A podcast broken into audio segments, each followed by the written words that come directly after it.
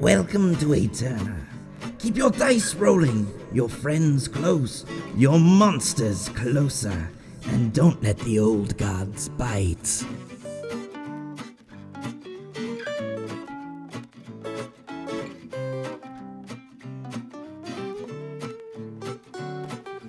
Hello, and welcome to an Eldritch Dream Games production of the Eterna podcast. This podcast is made possible by our patrons. From the LCP D&D podcast, we have Tim Demuse, Wesley Sullivan, and Brian Bridges.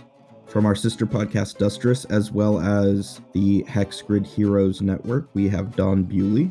And also from Dustress, as well as Action Forge, we have Brian Rafe. Please stay tuned after the story to hear about the great projects these guys are working on, and thank you so much for supporting us. Hello, everybody. This is Sean, the GM here. Just taking a little note that this episode is basically made up of what the players are doing throughout the month approaching the new year. So it's got a bit of this here and there. We recorded it in multiple sessions with different groups of people, so it's a little broken, but have fun. See you at the end. Um, I imagine that like maybe a couple of weeks before the whole wedding thing happens, um, like Riley hasn't really seen Brock in combat. I don't think. Uh, we fought the rats, and all I did was punch stuff. And then, when you were on the cart fighting the dude, I was firing rocks and Right. missing completely. So no, you have not really seen a whole lot of what he could do. Yeah, so I think all he knows is that you can kind of throw rocks. Um, so, um, I mean, uh, at some point during like the the downtime we're cutting through, uh, if Brock is free, Riley will express interest in, like, say by saying, you know, we've traveled together for some time and. I don't exactly understand what you're capable of. Would you consider having a sparring match with me? In case you didn't realize, I am actually a rather accomplished swordsman. Oh, is this uh, is this another one of your tests to see if I am worthy of being in the guild? Uh, no, clearly you're worthy of being in the guild. This is a test to see if you're worthy of having more votes. Oh, so I have a I have a chance to earn votes in this. Yeah, yes, yes, of course. That is how these things work. I'm sure. Probably. Well then, well I have I have been practicing something, and a sparring match would be a good place to try it out, as that is preferable to learning whether or not it works in actual combat. This is agreeable to me. It's a perfect way to learn. And to be perfectly fair, I haven't really had a sparring match since a rather long time. At least not a non-lethal one. Uh, he would nod. He would uh, he would say, "I have I have also not really had an actual sparring match, at least since I did so with my father." I see. And Uh, go ahead. Before before you start, he would actually the cestus that he's usually wearing. You know, if he's not working on something, he's usually just got it on, just to uh, be comfortable with it on. He would actually take it off, which would seem weird to you as you're about to fight. Riley says, "Did you just take off your weapon? That seems awfully weird to me, as we were just about to fight." Uh, he would he would not. it is it has to do with what I am what I am practicing. I see. Kind of. Okay. Well, there's only one way to find out, I suppose. I mean, I guess I could ask, but I'd rather not. Riley draws his rapier and assumes his uh, usual fighting stance, um, keeping the uh, rapier pointed out, getting a good distance um, set up between his opponents, you in this case, and himself. Um, I'm sure it's a stance that you've probably seen him take a few times before, since you know he is an accomplished swordsman, Mhm. Very accomplished. very accomplished. Then Brock would appreciate the distance and set up a pretty firm base and just kind of wait for either you to move or if long enough passes, he would he would start himself. Sure. Um, and okay, cool. So then, uh, just assuming the role of DM here. I, I like I said, I don't really want to like roll dice to do this. But you, do you want to just like describe Brock's fighting style? Then I'll describe Riley's, and we'll just kind of go from Okay. there. Uh, would he take the first move, or would he let Brock take the initiative? Um, Riley's a uh, very like counterattack response fighter, so he usually waits for openings in opponents. Um, he's working on getting into probably taking like improved feints, so I could see him moving forward and like trying to get Brock to do something to get him an opening, but not really being directly offensive until he finds a good opening. Um, so it's a little bit of taunting, I guess. Okay. Well, then, uh, I guess Brock would take the offensive initiative then. Seeing as this is non lethal, what he would do is he would start by just summoning up his uh, kinetic blast, which is just his launched thing. It would just basically, he would keep them all spherical, not jagged or spiky in this case, Mhm. as to not actually injure. But it Right. would essentially just kind of, Earth would start appearing from seemingly nowhere behind him, solidify into a rock, and then just fly forward. And he would kind of use his hand to guide the kind of guide the motion, kind of like Okay. you know, Earthbender style. Oh, okay. He's an earthbender. That's that's pretty much Yeah, basically that's exactly what this class is. Okay, so you're you're largely just throwing rocks at Riley.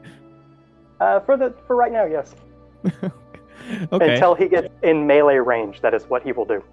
okay. Yeah. Then, um, like in response to that, I imagine Riley taking some focus to like make sure he doesn't get hit by rocks. So it's a lot of dodging. The whole rocks coming up from behind probably throws him off a uh, a bit. Um, depending on how many rocks you throw, I'm sure you like hit him in the shoulders or like in the chest they or whatever. They wouldn't be coming from behind you; they would be coming from behind Brock. Oh, behind Brock. Okay. Yeah, like they would they would ba- he would see. basically be throwing them right at you. Oh, okay. Yeah, then it's a fucking like um moving forward, weaving between rocks that are being thrown at Riley. Maybe like one or two clipping off his shoulders or whatever until he can get into melee range and um try to force a res- like a melee response out of Brock.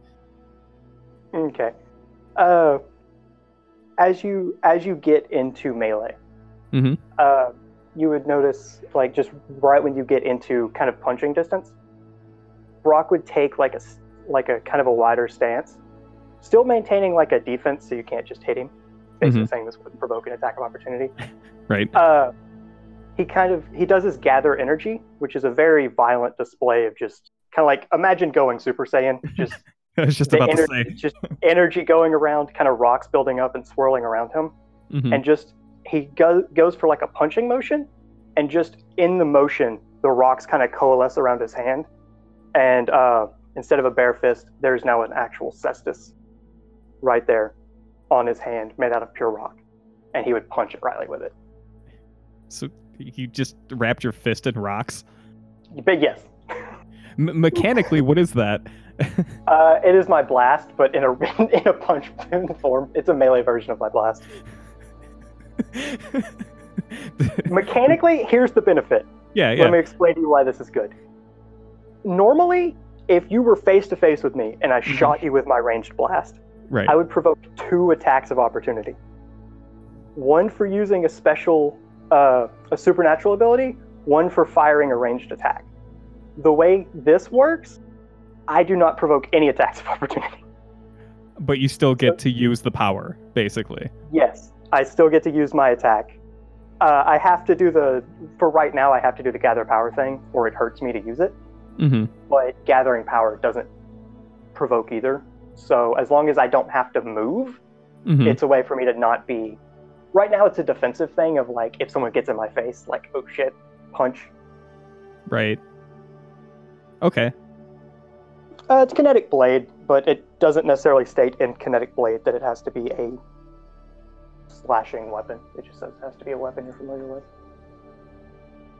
Well, this is all very interesting to me out of game and Riley in game because both of us have very little understanding of kinetics.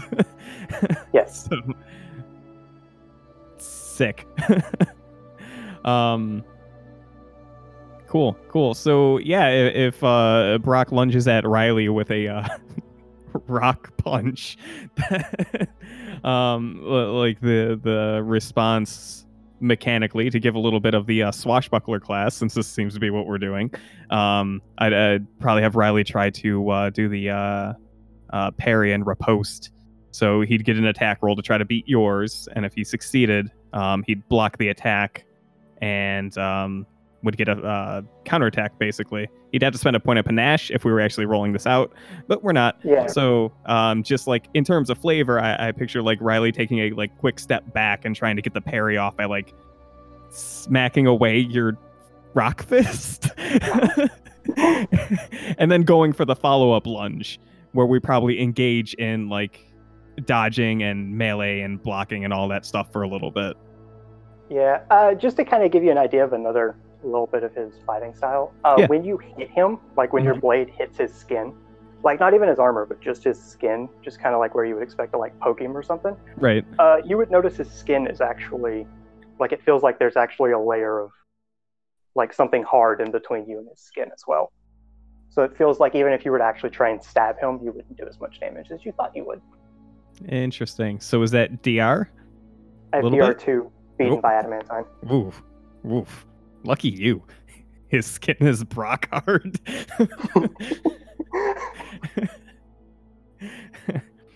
Great. Cool. Um yeah, yeah, so uh Riley would ha- Riley would have to kind of like uh try to power through that even to get any sort of non-lethal hits in. Um um but ultimately Riley's fighting style just like falls into making his one attack when there's an opening counts. Otherwise, he focuses on defense.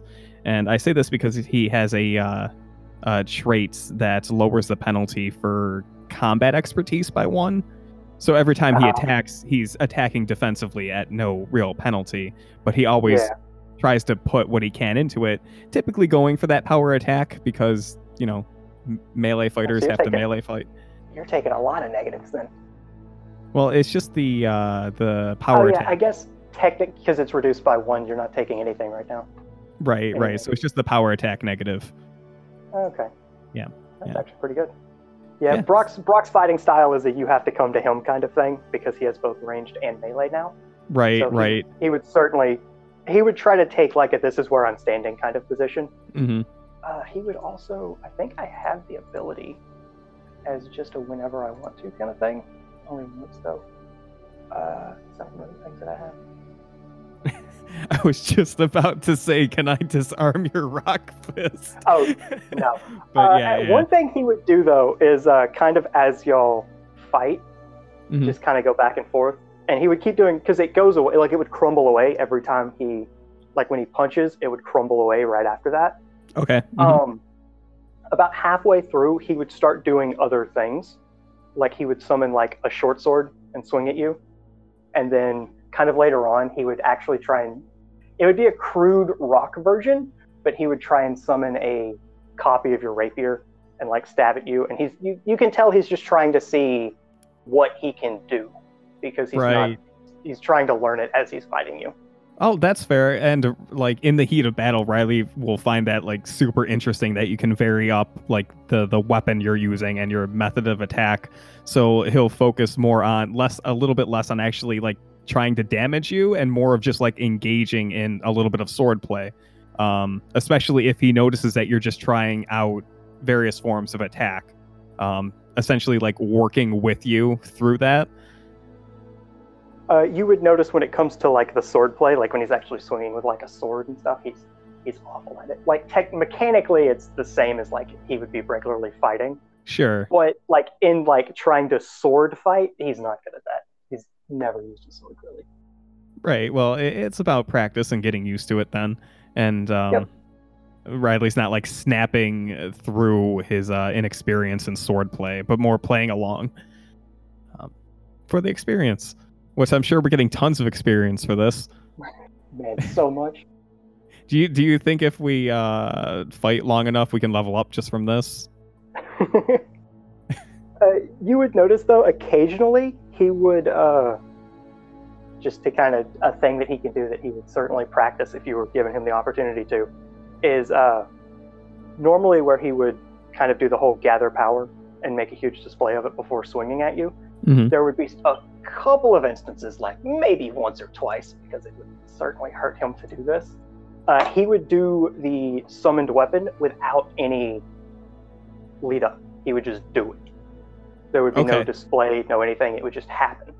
Uh, but He would look like he is somewhat tired after that, as it is wearing on his body. Yeah, and I can imagine in terms of like describing the scene, the the first couple of times you do that out of nowhere, it probably throws Riley off because he gets kind of a little conditioned to expect the build up and play around that.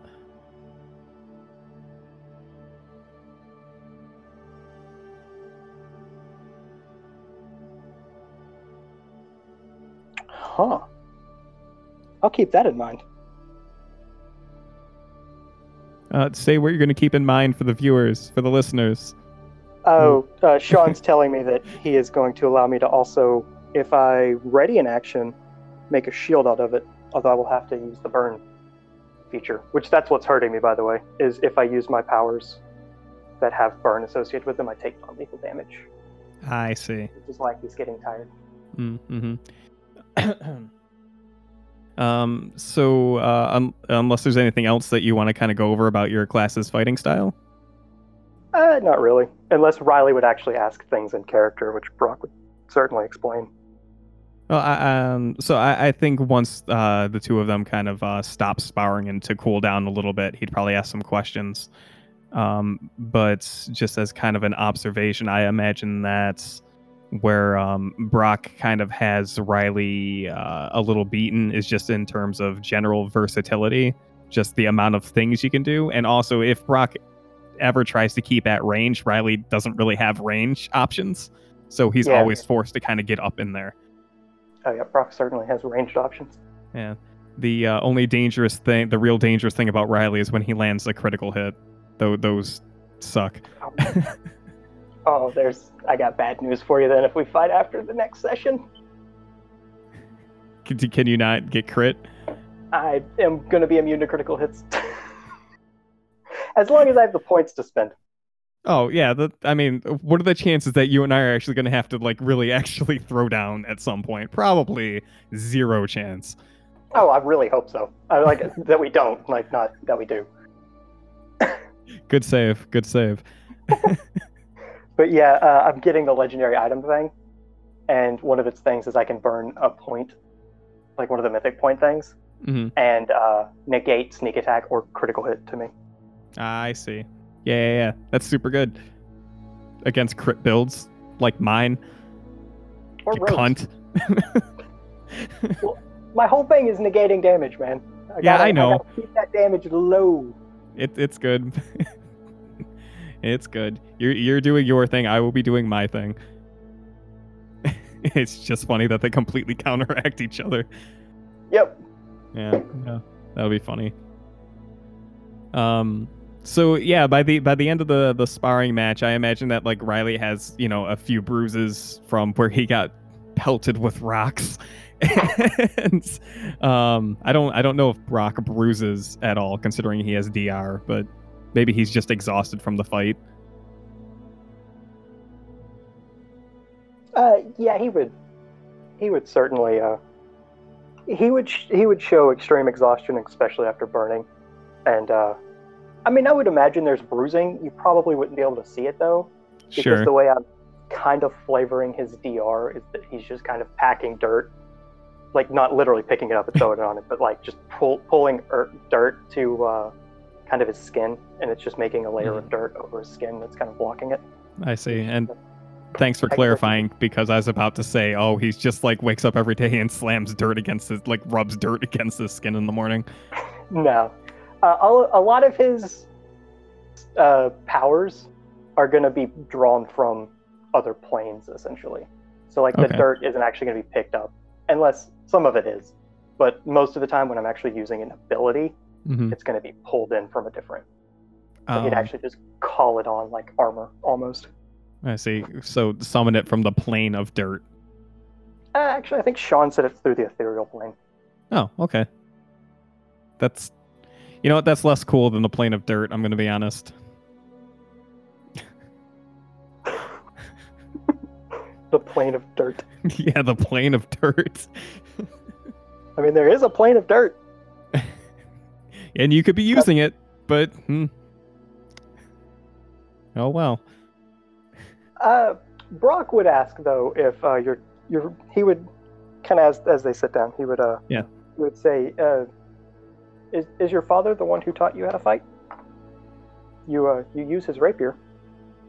Riley like uh takes a chug from like a jug of water that I'm sure we've brought over by this point and then passes it to Brock and says in some ways yes he told me many stories about uh, the combats he's encountered in his life and he kept some details on sword fighting he was very proud of his skills with a rapier I can't tell you how many times I read over his journals and his notes. And although I ended up teaching myself much of what I know, it provided me a very, very good foundation. So then was he not able to teach you himself? No, unfortunately, my father passed when I was young. He would kind of give like a solemn nod of just kind of understanding. Like that is unfortunate. I'm sorry to hear that. It's been several years. It doesn't particularly make it easier. My father was a good man. But I've taken the things he's left and hope to accomplish a lot with them. Well, it seems so far that you are putting them to quite a good use. You seem to be quite the skilled swordsman so far. Uh, Riley like visibly lights up a little bit at that, as if he takes a lot of pride in his capabilities with a uh, sword, and um, with a smile, he'll uh, take the jug of water back for another drink and say, "And you as well, Brock. You held yourself uh, much better than I expected. To be honest, I didn't know what exactly to expect other than you being able to throw rocks, and I'm." Uh, uh, very satisfied with how that turned out. Tell me, where did you pick up your skills? I, too, learned mine from my father. It is a family trait that we pass down in my family line. Every, uh, every one of my family can do it. My father, my grandfather, my great grandfather. I see.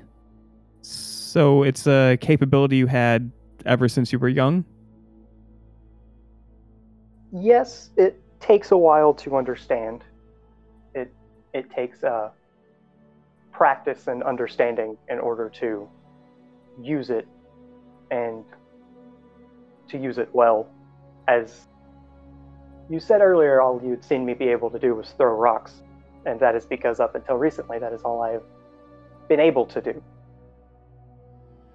Uh, this ability that I've shown you in this fight is something I have learned within only maybe the past month, even though I've been practicing for years. But it is it is seen to be hereditary. I, I do believe I've had this power since I was born, yes.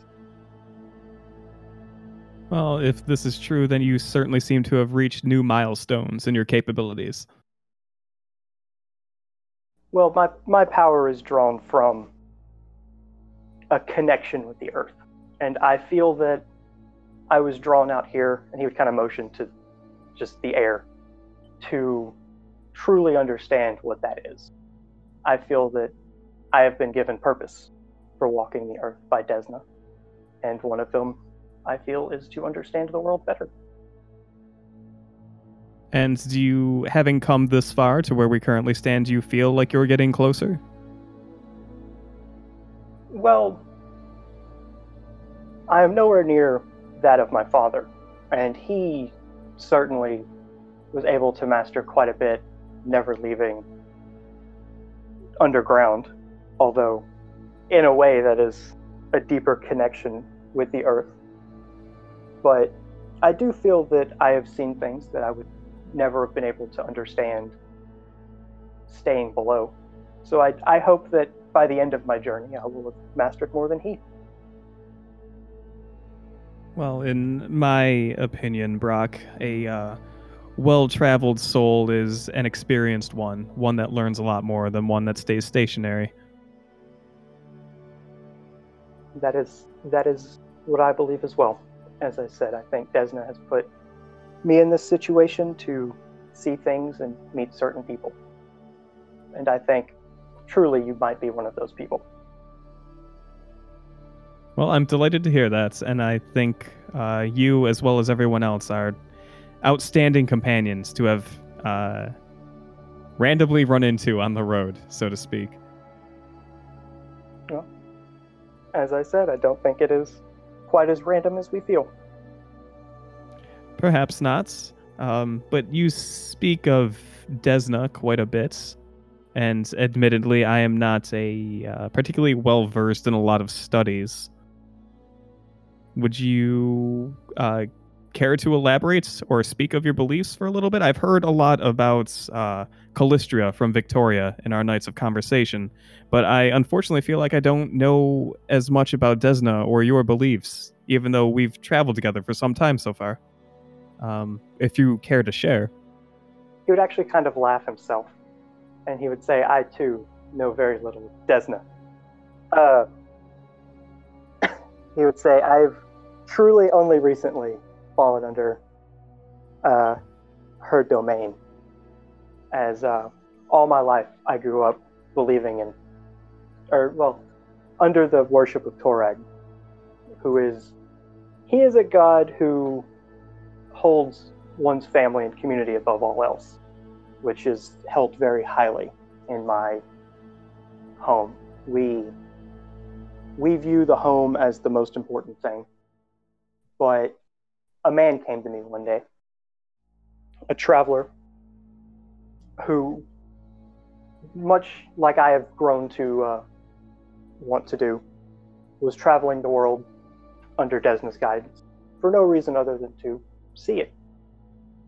He told me of these things and of the things that he had seen, and her belief in freedom and exploring and discovering oneself out in the world. And this, much like the story that you told me of your father, is something that I had felt my entire life. I had felt that living in a hole in the ground is not where I was meant to stay for all of my life. Now, it is where I will return when my time comes. But all my life, I'd felt pulled to the surface. Now, this may because my mother was a human who came from the surface, and since I was a child, filled me with stories of what it was like. But I never really got to see it other than short trips to the surface to meet with traders and such. So when this man came along and told me of his faith of exploring the world, I knew it it it was what I needed. So I don't actually know many of her tenants. I just know that she watches over those who travel, and I feel that she has pulled me to do so.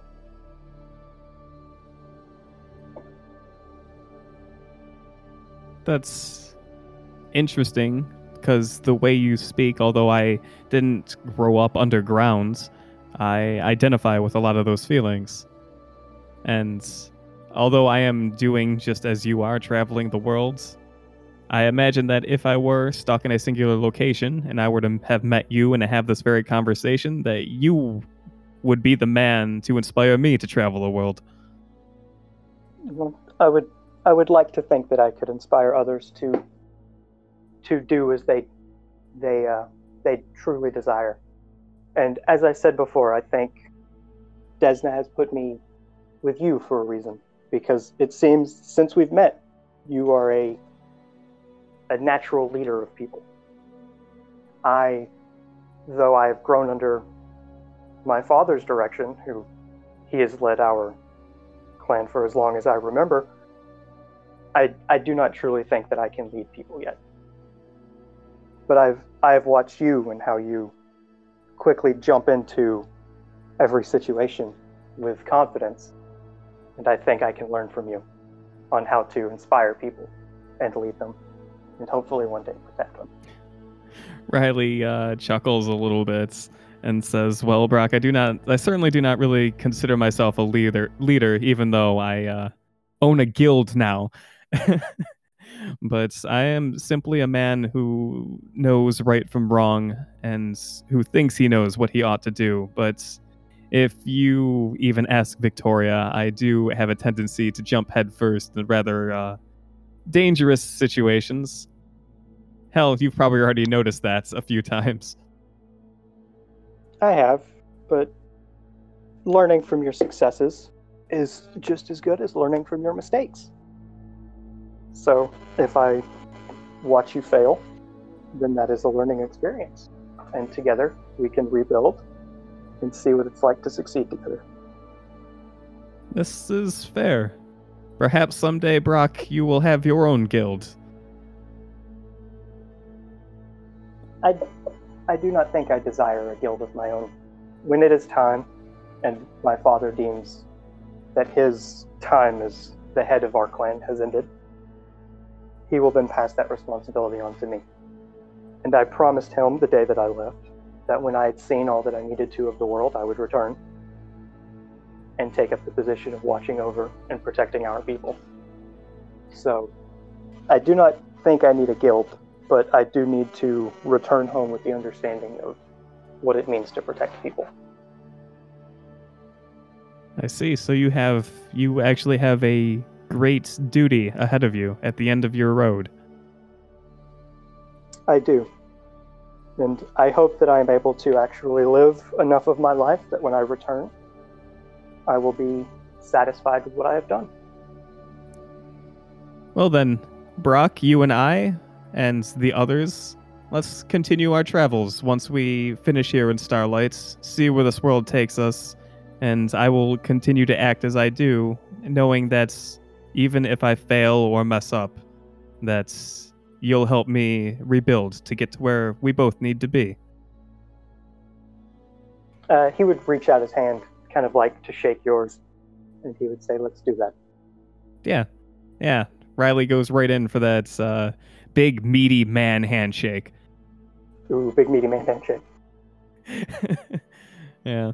And then, you know, um, I imagine the two kind of polish off that jug of water and continue uh, talking for a while. Um, once they regain their strength, maybe even sparring a little bit more to kind of wrap up the day.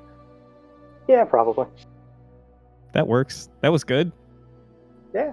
Wow, I know so much about Brock now that I didn't before. You learned oh, And a only lot. You know, and you are sworn to secrecy. Oh, Ooh. No. don't worry, Brock. I promise I won't tell anyone. Wink. Won't be the first time I've lied to you. oh my god, don't bring that back, the lies. He trusts you. Oh he yeah, shouldn't, but he does. it's only gonna get worse because I was considering taking skill focus on the bluff so that I could feint better, but um, yeah, no. To to like wrap out that whole thing, Riley will say that he he believes that Brock has passed the test and can earn one more vote within the guild. Brock would laugh and he would go, I hope you're serious because that's the way I'm taking it. By all means, you can add it to however you're keeping track of how many votes you carry. I already have.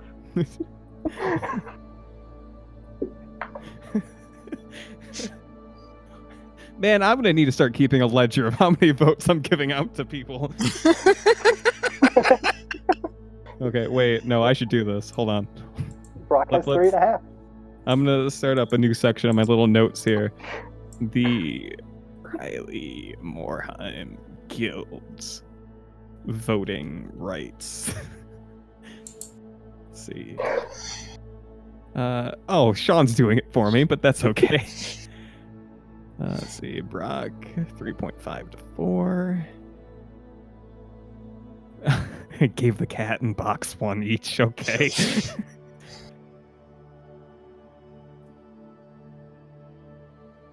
Is Box even intelligent enough to vote? What's Box is in? Uh, right now, I think it's like two, but it's gonna go up. Oh. The the cat's int is two too, isn't it?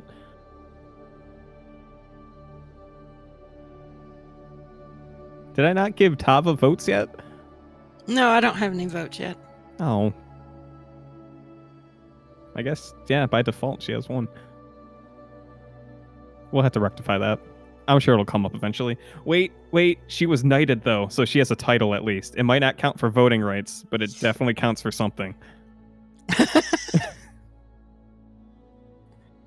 Is Mozart getting votes? No. It was expressly stated that Mozart has zero. The day that I don't forget Mozart's in the party is the day that Mozart will get some votes. Each be inside box as a vote. I don't think so.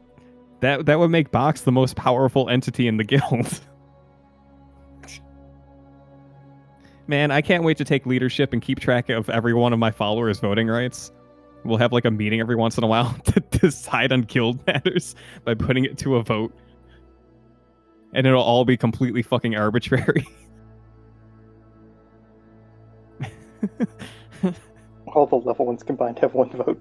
Yeah, they have to be their own group. They're gonna do their own little level one adventuring on their own, you know. What if they don't agree?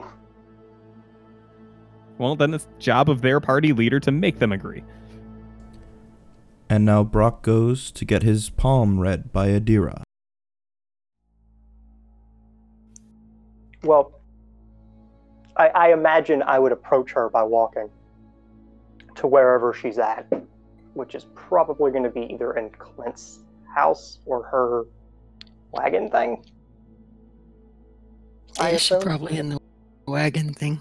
The Vardo. Well, then he would knock first. Well, the door's probably standing open Oh, well, then he. because unless it's cold out, she's probably going to have the door open if she's awake. Oh, well, then never mind. He will not knock. Well, I would still probably at least knock on the door for him to announce his presence of, like, hey, I'm here. Hey, you're here. Um,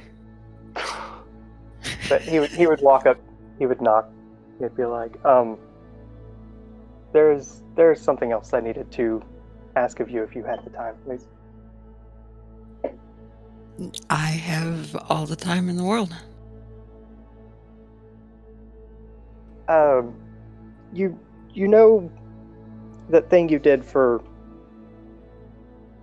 my grandfather's circlet, where you could see into it. Right. Um, when we first arrived here, something happened to me, kind of, and I Are haven't seeing seen. people too? I, I am not. I have not seen any, and that that is kind of why I'm here. I haven't seen any effect of this currently, but when we arrived, I'm I'm sure you noticed the giant stone dragon that Clint has in his museum. Yeah, it's kind of hard to miss. Well, while I was looking it over, as of course it caught my attention, he uh, part of it went inside of me, like a spirit or its energy or something like that. And I haven't seen any kind of effect from it or anything like that. So I was hoping maybe you might be able to see if it's something I should be worried about. Okay. Um. Do you want me to read you or read the dragon? Uh, I, I guess whichever you feel would be most effective Sean, figuring out what exactly is happening. Yeah. which do I think is going to be most effective? Um, you could do both. You could do um, prognostication on him, and you can do uh, object reading on dragon. Okay. Then we'll do both. Sounds good to me. Which one do you want me to do first, Sean? That is up to you. Up to the two of you. Well, he's standing Y'all right do- here. We'll we'll read him first. All right, go ahead and give me a sense motive for prognostication. Uh, you gain plus two from him being willing and aiding. Okay. Make this work. And then it'd be two higher, so Okay. Um, and then just allow total. me right quick to uh, because I have to roll one of these for every minute.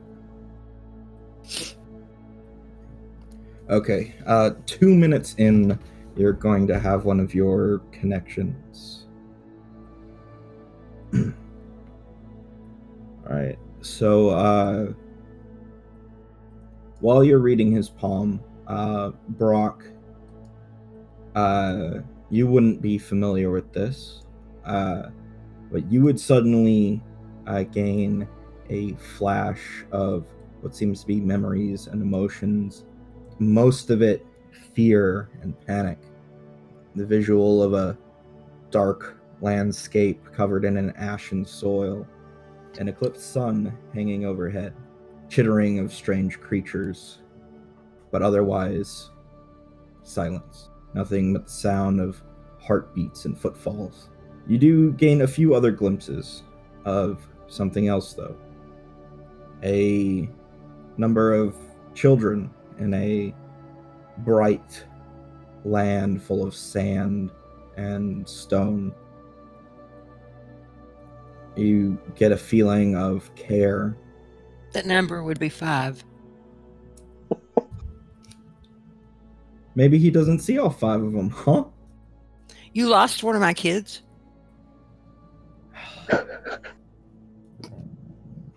He's getting little snippets of memory. He's not seeing your life story. Okay. I'm just fucking with you. anyway, you you gain the emotional attachment. You you can sense uh, the love and care uh, for these children, but these are mere flits between all the terror and and darkness. On the other side, Tracy, uh, Adira, because I, I don't think she's been renamed Tova yet, or Tava, just yet. Um, you see a young earthen boy, uh, a child like version of Brock reflected in a small uh, ceremonial pool. Curiosity pulling uh, at his mind. He turns and you see a very old dwarf, a familiar circlet sitting upon his head. As with many of these transfers of memories, the words that are spoken are muddled, uh, disjointed. But you can tell that the child is listening intently, even though at times Gray Malkin meows very loudly. So the child is listening intently. However, uh, from time to time, his sight travels off across the vast underground landscape, lit by glowing fungal uh, foliage, strange creatures that move through the dark underground caverns of his homeland. And you can't help but feel a sense of wonder and of a bit of wanderlust. Uh, and then the visions fade. Uh, uh, what do you do at that moment? Well, I was reading his hand or whatever to find out about this dragon spirit. I'm, I'm aware. So no reaction from either of you? Which you are both aware of what the other has seen as well. Well, I feel like she got off pretty easy. She saw with me looking and going, ah, this sucks.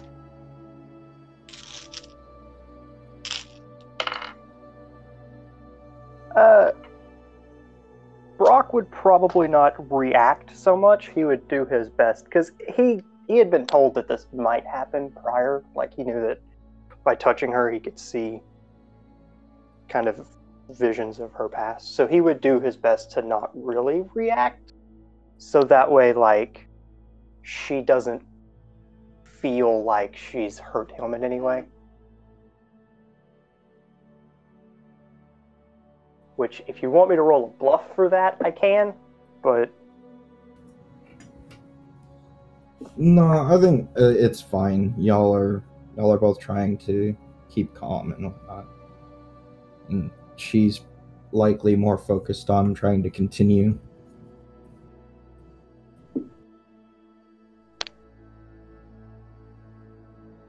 Yeah, she is. She's trying to to focus on it. Basically, it's an augury, isn't it? It's- I basically rolled a will save for him to see if he can keep his shit together. Okay. Uh, so, at the end of it, you don't have any more transfers. You are now aware of his loyalties. Oh, um, you were aware of my loyalty to murder, my loyalty to uh, mass murder, and my loyalty to secret murders. Whoa, wait, you didn't take self discovery? We talked about this. Everyone was taking that.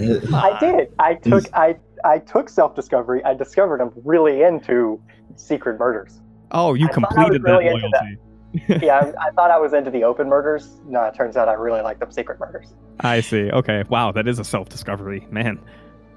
No, and- uh, his his uh, loyalties, if you don't already know them, are uh, freedom, family, community, and self discovery, Okay. and also murder. Uh, you also are aware of his um, bleh. You're also aware that he is a kineticist and some of what that entails, uh, how he pulls materials from the ethereal plane, which in of themselves reach through to the elemental planes and others uh, you can see that uh, he learned these abilities from his father, though they are inherent within him. Uh, he learned to control them by his father's guidance. That's the wrong one. Uh, but you aren't able to tell much more about him other than that with your check. Okay. So nothing about this dragon spirit. No. Okay. Well, that didn't get us much. Um, let's go try to read the dragon. Uh, automatic writing can also get you an augury uh, if you want to try that at some point. Oh, okay. That's uh the linguistics. Yes, but that just tells you whether it's good, bad, or good, bad, both, or neither. Well, yeah, but it'd be nice to know if it's bad, you know. Hmm So, but I'm gonna say that's a no. No, you you try, but uh, nothing comes of your writing. Well, As, as you finish all of that, you would you would notice Brock still kind of holding a kind of a straight face from uh, just just trying to just trying to keep himself calm because I, I assume what he saw was not extremely pleasant because from the sounds of it it was the visions of Abaddon so he probably would not be okay with that Right. so he would probably be just very solemn probably not saying a whole lot trying to recollect himself just letting you do whatever you need to do And oh, uh, in all technicality, you didn't see a lot of terrible things, but you felt more Yeah. her fear, her. But, Uh, I mean, I feel like being hit with the emotion of that would be more intense than being hit with the visual of that. right. So yeah, I suppose at that point she's just like, okay, well, didn't get much from that, so let's try to read the dragon and see if we can find out anything about it. So we will make our way to the stone dragon. He he will lead you to the dragon because you probably don't know where it's at. You haven't. You don't, you don't know. You haven't. You haven't seen it. But I have seen it. We've already established that it was hard to I- miss. I know. So, you head inside the museum uh, and head over to the uh, natural history wing. And there, hanging from the ceiling, is the uh, very, very large dragon skeleton. Can I reach it? Uh, not particularly. Does she need to stand on my shoulders? How tall are you? Five four. I'm five foot. Five Exactly. foot. I'm six feet. Uh, Oh my god, you're six feet. Go. Brock's like looking like way up at you. I have to stand. Yeah. I have to stand a good distance back just to talk to you, so that way I can I'm look six up foot far tall. enough. Six foot is minimum height for a Shabti. It's also maximum height for a Shabti. No, Oh, is it not? I thought they were always six feet. no, they're at least six feet. Uh, I am. I am pretty sure I am the maximum height that an Oread is allowed to be. I guess even when Yes, short people make statues of themselves, they make themselves look taller. of course. Uh, so I think if, if Brock would like to make a strength check and Brock would like to get her a ladder.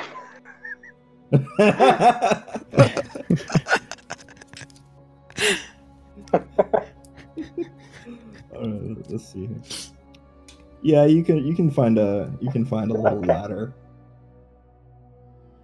yeah, because that wouldn't have done anything.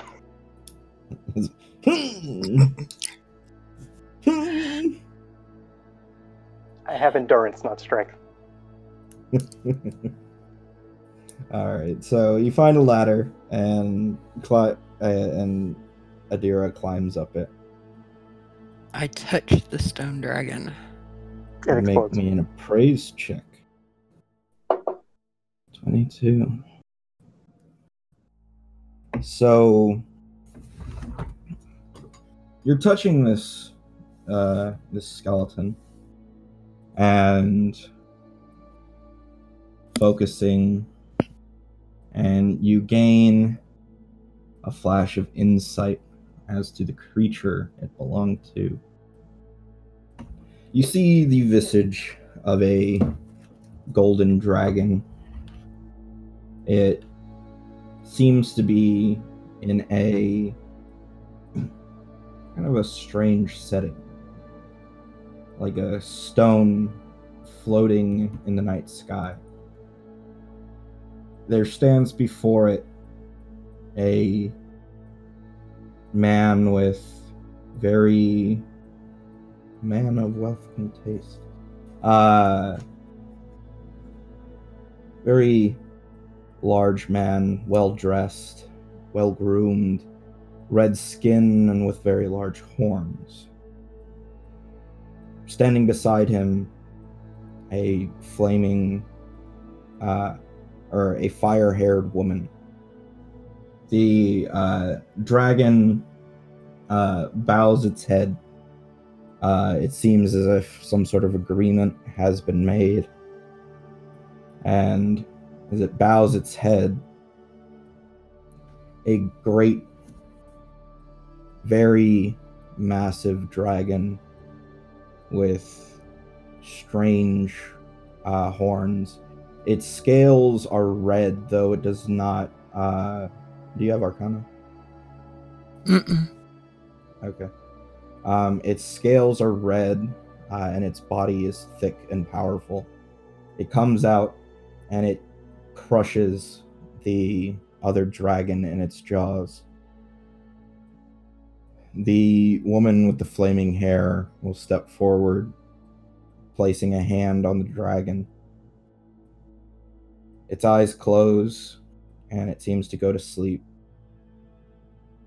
Its scales become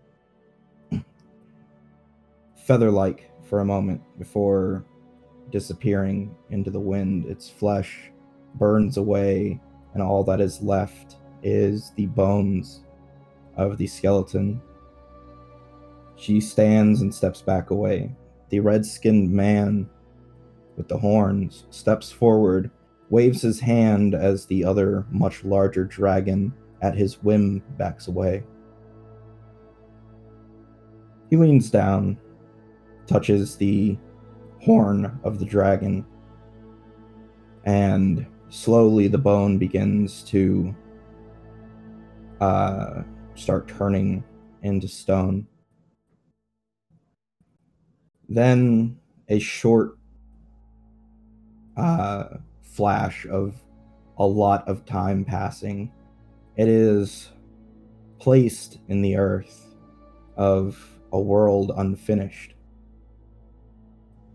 And it acts as some sort of energy in this world. But that is all you can tell from this point. Okay. Do I get planes checks on those people? Sure. My goodness. Yeah, I rolled a one. Uh, no clue. So yeah, even with my plus eight. Like you get the general feeling that one of them was probably nicer than the other. Uh, but that's about it. So I will turn to Brock and tell him everything I've just seen. Uh, Brock, go ahead and make me a religion check. A religion check. I think Yeah, I you have that. religion, right? I I thought you did. I'm pretty sure I do. See. Yep. Very little, but I've got it. Uh, 20. Uh, the two beings she uh, described uh, sound very much like one of the archdevils, uh, though she wasn't specific enough to tell you which one, and Sarenrae, the goddess of the sun and redemption. The sun, fire, and redemption. and I guess when she gets to that part, you're really confused as to why they're standing next to each other. Um, Actually, um, with the added bit of the giant dragon acting at the Archdevil's whim, uh, I think you can narrow it down to Asmodeus, as there's literally one of those and it belongs to him. Brock would just like look at the dragon and look back at her and look at the dragon, look back at her. Uh, he would. Uh, it seems this dragon was killed by Asmodeus and the goddess Sarenrae for some reason. I don't know. It's way out of my realm of knowledge. I I feel it is way out of mine as well. As I do not think I could understand the whims of gods. Or the importance that this dragon would have that those two together would decide to kill it. Well, it was like they made a pact with it. But the question is to do what? I I don't know. Hopefully it is benevolent because it's now inside of me. Or at least a part of it. I mean, just be like, uh, I'm, that's all I can tell you. No. Yeah, I don't know what he would do with that information. Thanks, you wasted this man's time with your magic. I know nothing of gods and goddesses. So, he would he would thank her and he would he would leave. And he's he's he's probably gonna go pray to his gods to be like help. Help me. Help me please. Because one of his gods is the god of protection and the other is the god of luck. So he's gonna need both of those hopefully.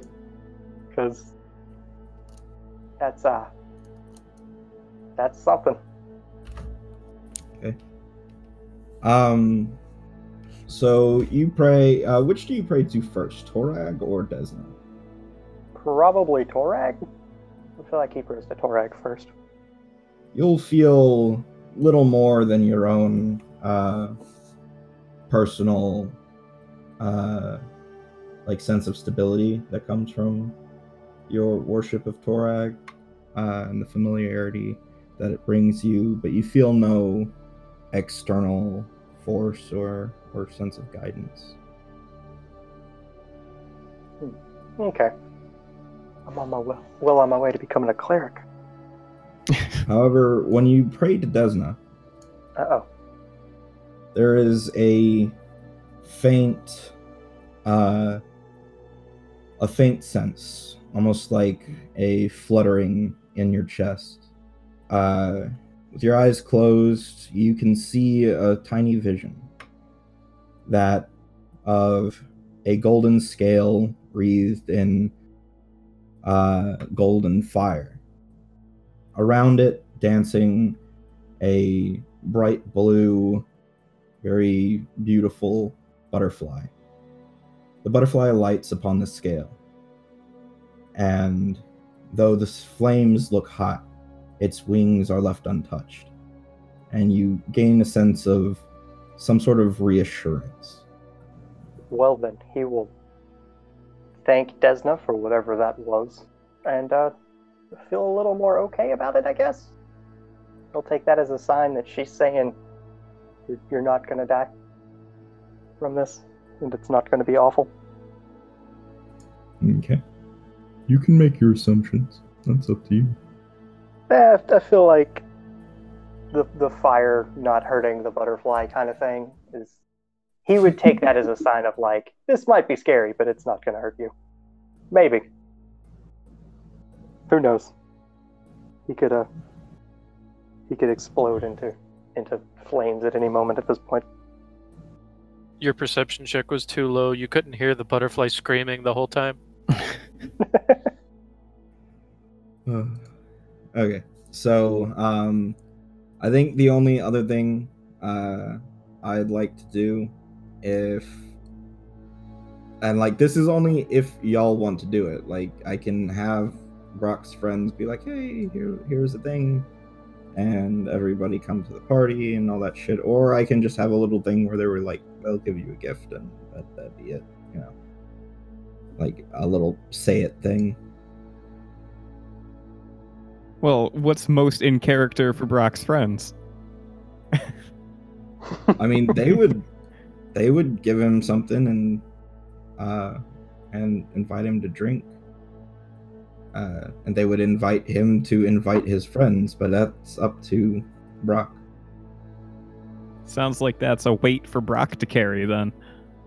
Well, I, I mean, he would, if he was, his friends were invited, then yeah, he might.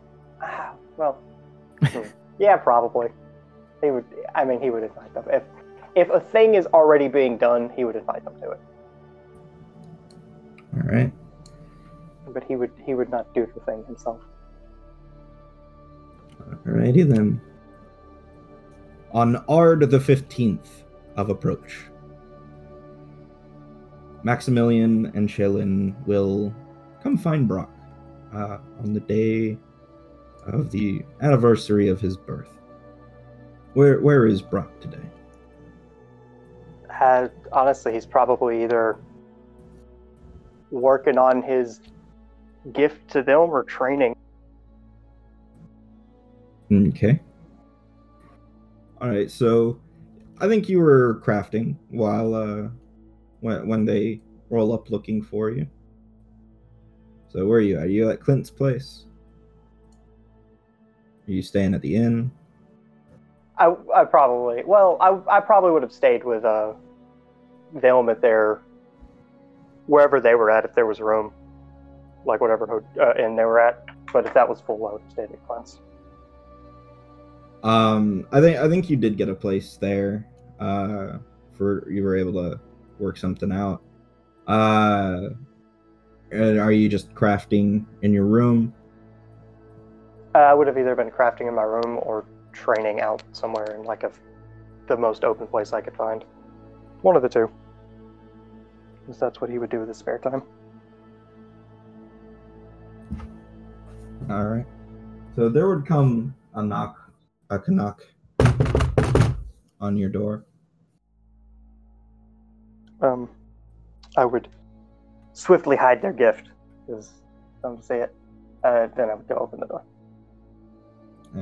Uh, Maximilian would be standing there.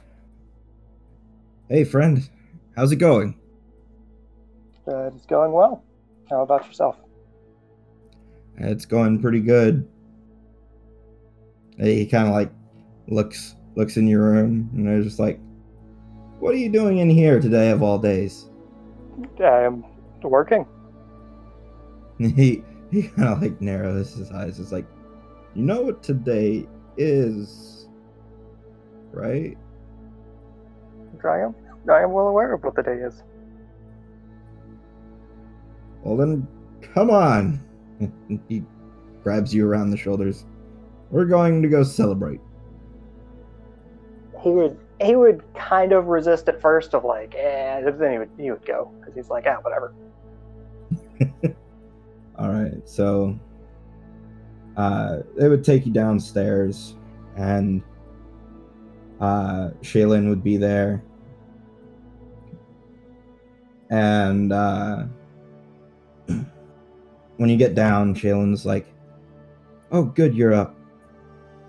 Uh, Maximilian, take him to go get his friends, and they're invited too, of course. Maximilian looks at you, is like, "You want to go get your new friends?" They both look quite pleased with themselves.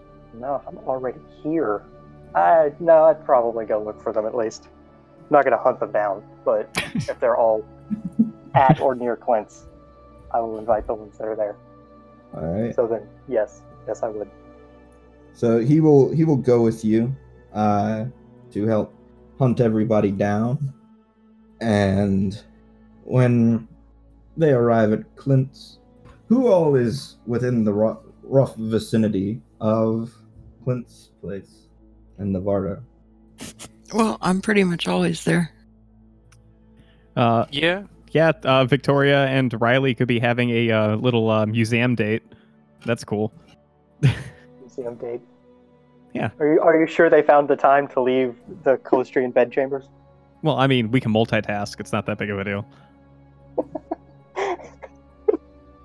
So uh, Brock, go about inviting your friends to your birthday party. Uh, let's see. Who who would he be likely to run into first? Uh, the most Probably- eye-catching thing would be the Vardo. So Oh, okay. And then he will go. I guess not knock on the door because it's been established she doesn't close the door.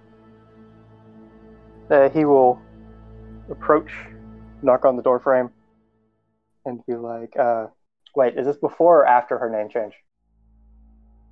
Before. This be before her name change? Because didn't didn't that happen like later on? Yeah, it happened right towards the end. So Okay. So then he would approach. He would be like, um, Adira, my friends have uh, sought fit to invite you to celebrate the day of my birth. Uh, would you like to come with us? it's your birthday. Uh, it is, yes. Oh, happy birthday! Uh, thank you very much. Uh, it seems they have decided that we are going to be. He would look to him, uh, to Maximilian, and be like, "I drinking today," as Yes. if one needs an excuse to do so. Drinking and eating, and celebrating in general. You should have said something sooner. I'm sure that uh, Leaf would have made a birthday dinner, and I hear Riley can bake. He might have got a cake out of it. Well, this itself was not my idea. Once, once you have had seventy-one of these, the seventy-second is not as important. Okay, I, I suppose I can understand that. All right, let's let's go find the other boys. Okay. She, she's just like, hmm. And there's just like two more digits. She don't even know when she was born because she doesn't know when the queen died. That's fair. I, I guess uh, he would go inside to see who's in there, and probably run into Riley. And uh, he would approach Riley. are and the- are- like, what? I was gonna say, are the boys in there? Yes, I would. That, 'Cause, that's that's the plan. like, like Adira would just walk in and she'd be like, Riley, it's his birthday. His birthday. Box is another year older today. No, no, no. Brock is having a birthday. Oh, and Riley will like walk around the corner with Victoria. Um, it's Brock's birthday, and why am I just hearing about this right now? We should be keeping a calendar for these sorts of things. Because he wasn't going to tell anybody, but his friends told on him. Uh, Riley uh, heads right over to Brock, stands in front of him, offers a hand for a birthday handshake, and says, um, "How old is? How old are you today, Brock?" Brock would extend his hand for a, a birthday man shake.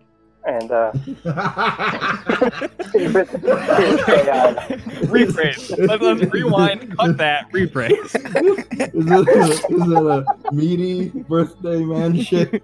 it's a Brock hard man shake. That's for sure.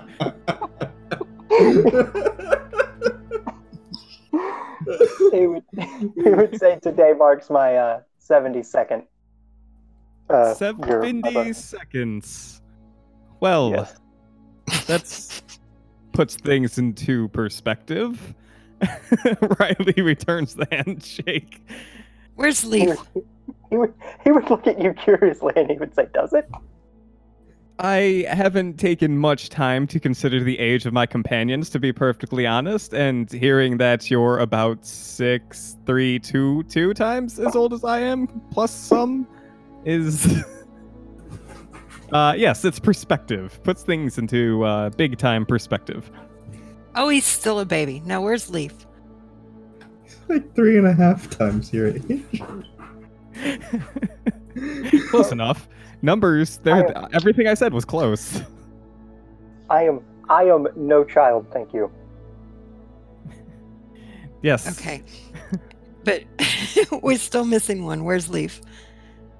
I imagine he's probably like out and about just doing like work around Clint's house, like fixing his fence and planting flowers. Well, Adira, I imagine that Leaf is out and about doing work around Clint's house, like fixing fences and planting flowers. I'll go find him. We have a birthday party. Oh, Brock, there's a whole party going on. I I was just told about this. I I am not sure exactly what's going on. Well, you know, Brock, I do have a hand in baking. I can make baked goods. If I had known about this ahead of time, I would have baked you a cake. And I'm sure Leaf would have cooked you a birthday feast. I I keep hearing that. Yes. Like Adira just goes back outside. She's like, Leaf, Leaf, where are you? Box!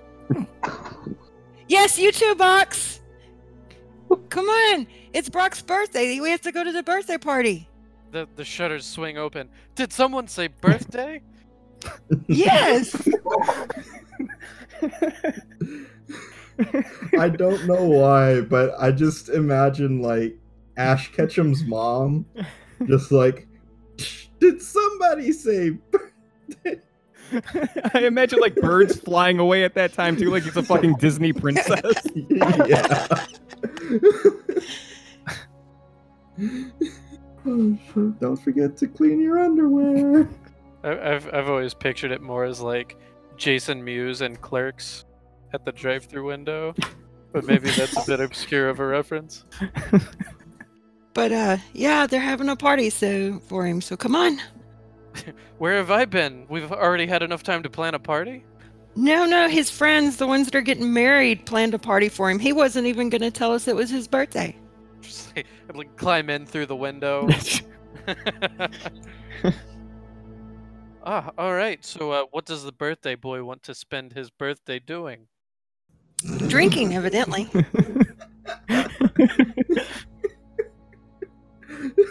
Clint just treats everybody. Clinton and Dara will just treat everybody like fucking children. You mean Leaf? I know we look a lot alike. Oh. Oh. Yes, leave. I don't know why. he, he can't tell else apart. I'm an elfist bastard. Dang knife ears. Yes, leave. Leaf and Adira treat everybody like children. Hey, I'm at least 2,000 years older than everybody here. I have a right. Like 900. Or I guess 1900.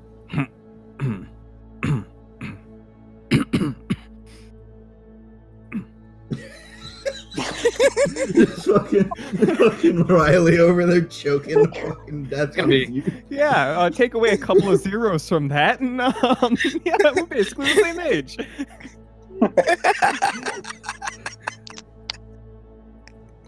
The Brock Day boy.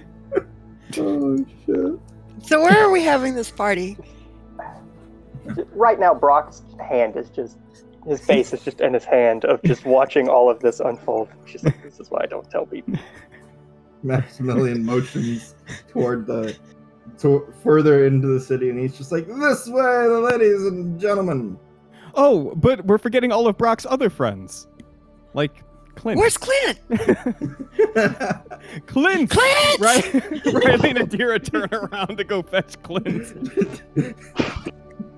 He- he's laying in bed, just he he's not moving. Oh dear God, he's dead. Clint, no. Birthday, death day. he's like Clint, no, and he's like, huh? Huh, it's funny. I thought Excuse elves me? couldn't sleep. Weird. No, that was three point five. Oh, but they're still immune to sleep in this. They're they're immune to magical sleep effects. Oh, well, that's lame. Like when Riley tells stories. Hey, you know what? You know what, guy? The- the- they have uh, they have the all night mask just built into their GN to their into their GNA. Their The Uh, I was gonna say genes, and then I was gonna say DNA. Oh, Built at into their least pants. it built into their pants.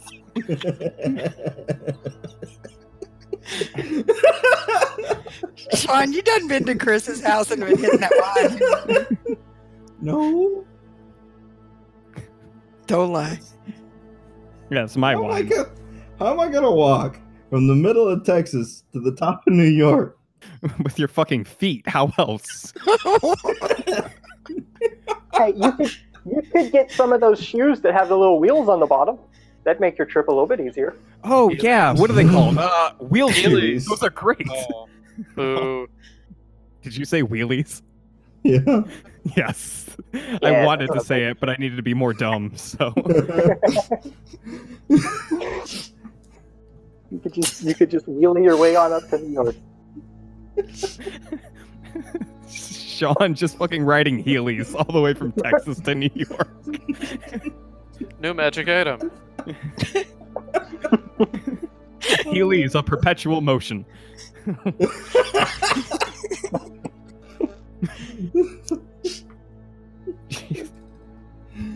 Oh, shit. So, do we try to wake the unconscious Clint, or do we just leave him be? Oh, he, he woke up when, when, did he? when Riley was like, "Oh no!" Clint, you have to get up. There's a birthday party. Did somebody say birthday? Yes, it's Brock's birthday, and they're throwing him a party. He And Brock personally window. Asked for your attendance. You being one of his greatest of friends, Clint. He, he climbs out the window, closes it, and throws open the shutters.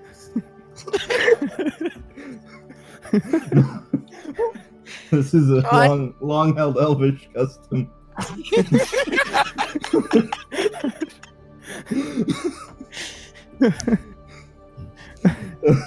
you, oh, uh, yes, sorry. Um, please let let me get up and get ready, and he will roll out of bed.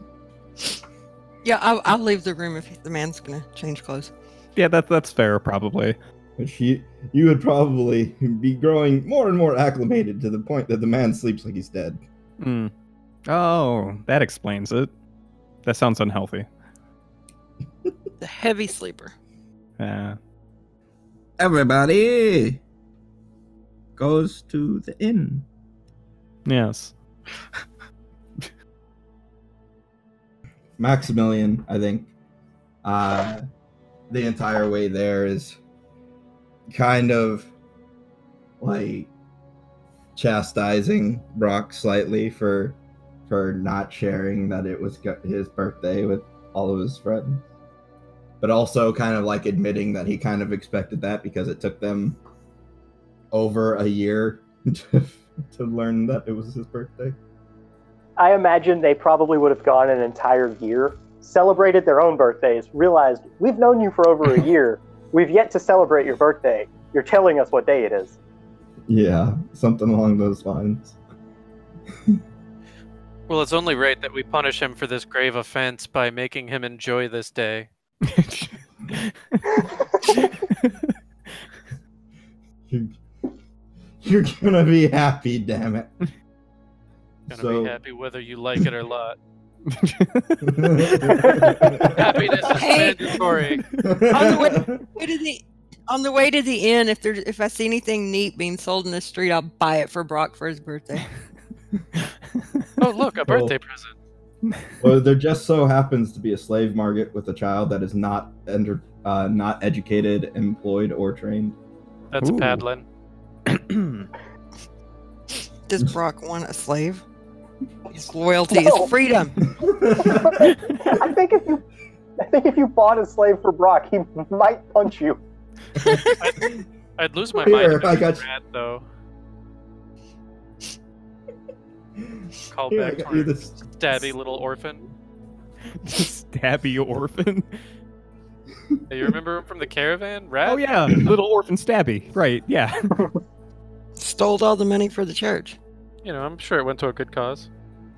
Are you just Yeah, going better to, knife for him to stab people with. Are you going to look for rat? No. The slave market? No. All right. I mean, is there actually a slave market? No, this is a fucking city that worships Desna. No. Yeah, I was like, because that's gonna be a problem. I guess I'm. We're doing a slave bust on your birthday. Happy birthday, Brock. I think he would enjoy that. I just went really too far in on a, a neat joke. An Okay, N-E-E-T, so not let's- ed- Let's set up a educated, surprise entertained, slave bust for Brock's birthday. He'll love it. oh boy. Oh boy. You two put on the shackles. Later on in the evening, uh, Brock goes back to his room and Riley's tied up on the bed in a very compromising position. Master, what shall you have me do? oh. I was like, I, Brock walks out and leaves him tied there. Shit. Man, No, no. we were gonna rock out too and everything. It was been great. Oh well. Are you gonna rock out with your Brocks out? Our rock cards out. Yeah.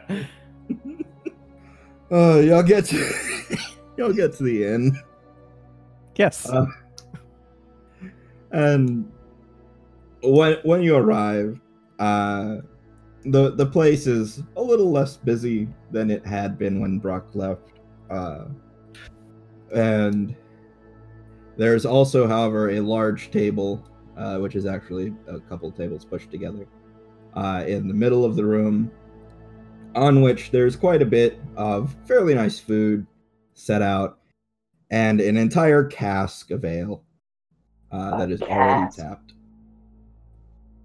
Yes, a cask. Not like one of the fucking 800 gallon ones, just like a Yeah, no. like a 20 gallon one. And uh and Shellen like welcome back everybody. And Maximilian goes and like kind of runs ahead of everybody over over by where she's at and they're both standing uh rather suspiciously in a particular configuration on either side of that cask. Um. Okay. Riley leans over to Brock and says, "Do you think that they're standing rather suspiciously next to that cast?" It seems that way. Yes. Uh, Make me perception checks. Okay. Shit, we lost our rogue. This might be a trap. They'd get a bonus too. I got a 16. I got a 20. I got a total of 21. Okay. Come on, dice. Yeet, 25. Okay. So neither of them are extremely good at this. So you all see that the reason they are standing so suspiciously is because they are hand they are hiding something behind the cask. Is it a slave just- child? I hope not. Uh, no, it's it's not a slave child. It, it, it appears to be relatively small, uh, lo- sm- certainly smaller than the diameter of the cask. So a slave baby. Brock, do you think they got you a puppy? Is this something you enjoy? No, I, I don't think I would enjoy a puppy too much. I would, uh. Brock is just going to act like he has no clue what's going on. And he's just gonna kind of start walking that direction, I guess, to like prompt them to do whatever they're gonna do because he knows something's about to happen. All right. So when you approach, they all they, they both kind of like shift around, just making sure that they whatever this thing is is opposite you from the uh from the cast. That like I said, they're not very good at this. So like you you get around and they they they get you a mug and and give you the first drink. Like we got you something, Brock. Uh for uh for being our friend for the last three years. It's something we hope you'll like, given your interests. And they will pull out a small, very kind of fancy, like, uh, cubic chest. I will take it. And I assume it is meant to be opened. And I will do so. They, they know. Uh, you open it, and inside is about a one cubic foot of black marble. Very high quality black marble. Oh, okay, I get it. I will look at it. Is is is it just like a like a brick of this stuff? Yeah, it's it's a it's a one foot. It, it's a it's a one foot carver's block. Yeah. Okay. I uh, I will look at it and just kind of, you know, observe it, and see how black marbly it is. Then I will look up at them and say thank you. I will. I would I would like to craft something very uh, very unique out of this. It will.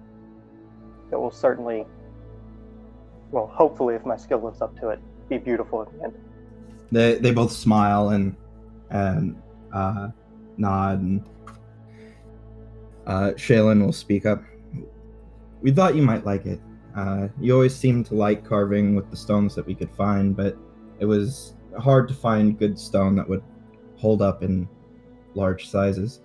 Uh, we were able to pick this up a couple of months ago uh, from a traveling uh, quarryman. I will certainly hope to put it to good use. He would take that, you know, fly, uh, you know, his tankard of ale or whatever he's got, and he's going to turn to the whole group, the the new friends mostly, and he would be like, uh, "I know I don't really enjoy these things, but it does mean a lot to me that you would, even on such short notice, gather for a celebration such as this in my name. It shows that." There are people out here who can mean something to each other and would come together for a time like this. And while I need no excuse to drink, it is good to do so among friends. And he will kind of toast everybody and drink. Here, here. And then he will Uh, invite you all to drink out of his huge keg of ale, or tiny keg of ale. Huge, tiny. Yep. It's it's pretty it's pretty big. It's about a foot and a half diameter. It's it's like Brock. He's huge tiny. He's tiny, but he's big at the same time. Just, a, just in different ways. It's about 20 gallons of ale, so you got plenty of drink. And the food is good, and it is also quite plentiful. There's plenty, en- excuse me, there's plenty enough for everybody. And I think uh, the sharing of some stories about uh, about everybody, nothing, nothing too out there or anything. But I think you know, general, we're at a party together. Conversation would ensue. This is uh, a tavern, right? So there's other people here too. It's not just our party, right? Right. Uh, it is pretty low on other people comparatively uh, to what it was earlier in the day. This is probably a little bit of a slow time for this particular inn. Oh, either way, anyone else who's kicking around the tavern, uh, Riley's going to try to bring pretty much everyone there into the party.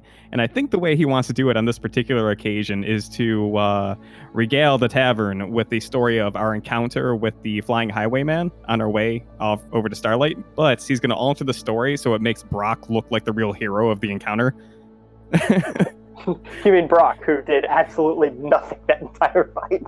And this is probably before Riley and Brock's actual sparring match, where Riley learned a lot about Brock. So the only thing he really knows is that Brock can throw rocks. So it's a, a lot about how Brock subdued or made the flying highwayman flee by throwing rocks at him. Go, go ahead and give me an oratory check. Sure. That's when Brock said, My rocks will blot out the sun. 21. On the dark side of the world. They'll blot out the sun. It's a figure of speech.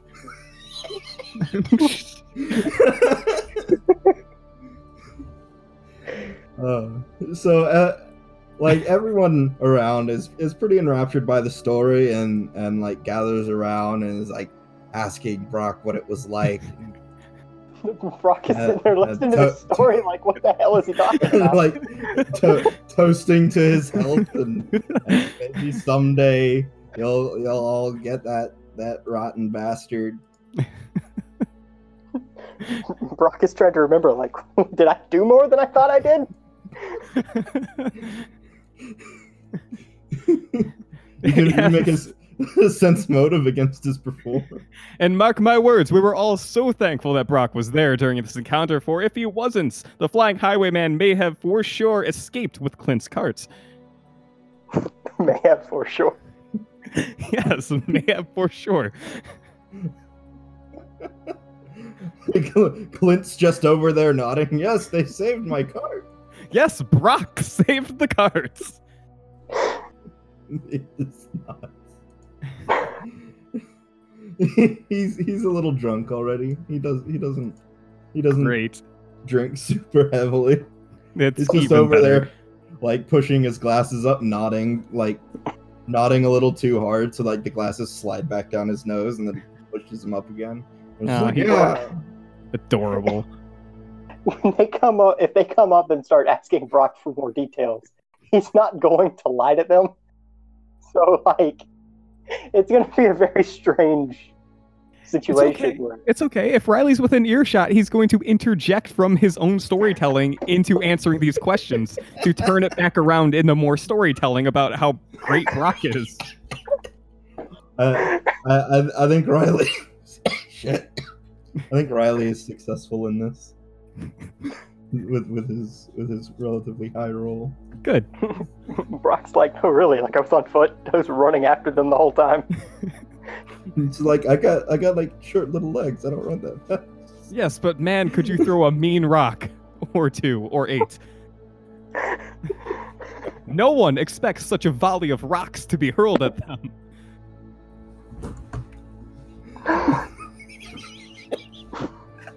Think of the sheer terror on the flying highwayman's face when a barrage of rocks went sailing through the sky, casting an ominous, dark, evil shadow over the flying highwayman, instilling him with such fear and terror because he knew the Brock was coming. Uh, that's what Brock stands for. It's it's barrage of rock. yeah, okay, that makes sense. Yes, that is what Brock stands for. Barrage of rocks.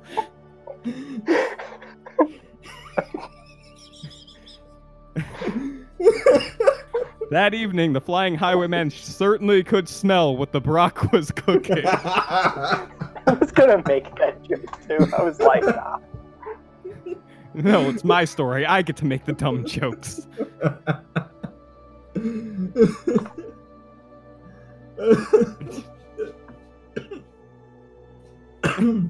And every once in a while, Riley like looks over to Leaf and Adira and like asks them to just participate a little bit. Like, isn't this correct that Brock did this? Such valiancy, such heroism. I recall it slightly differently, but I agree. Well, you must be drunk, Leaf, because I recall it perfectly.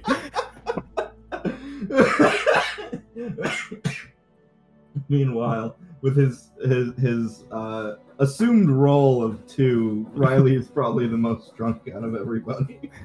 Leaf is drinking water disguised as booze. Water disguised as booze. Oh no, I paid for the vodka. People keep handing him shots, and he just hucks it over his shoulder when no one's looking. and Box just slurps him up off the ground.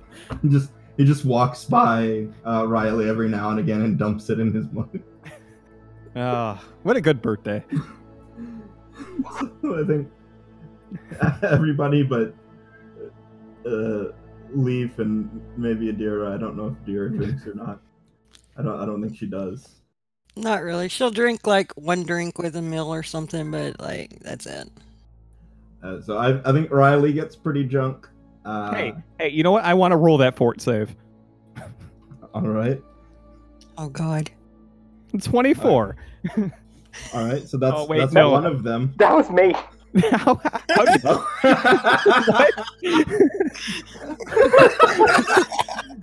I, wait. you click. You click. Go to where it says name. Go Okay, I'm drunk in real life. Never mind. I abstain. You got a five. I rolled it for Great. you. Thank you. Fuck. How did I roll for Brock? You opened his sheet. No, I'm on my sheet. I just I knew that Sean was going down the list of people who was drunk, so I just went ahead and rolled a fort save. It just Oh, happened to be at the same time. Sean told him to roll a fort save. Fucking great, great. by, by the end of the night, it was the flying highwaymen who defeated Leaf and sent him running off into the box with his woods. I And- just love how excited you were about that 24. It was, you know what? Shut up. Let, us not even talk about how my plus to fort is only a plus three, making a 24 impossible. Let's not discuss that. your, your plus to fort is only a plus two. No, I have a plus three. I have, uh, Oh, no, yeah, I got, you're right. yeah. Yeah, You're right. calm I down. rolled a DRS. Okay. so you got a six. So by the end of this, by the end of his storytelling this night, Riley's just like, and I want you all to know that this is the best birthday I've ever had.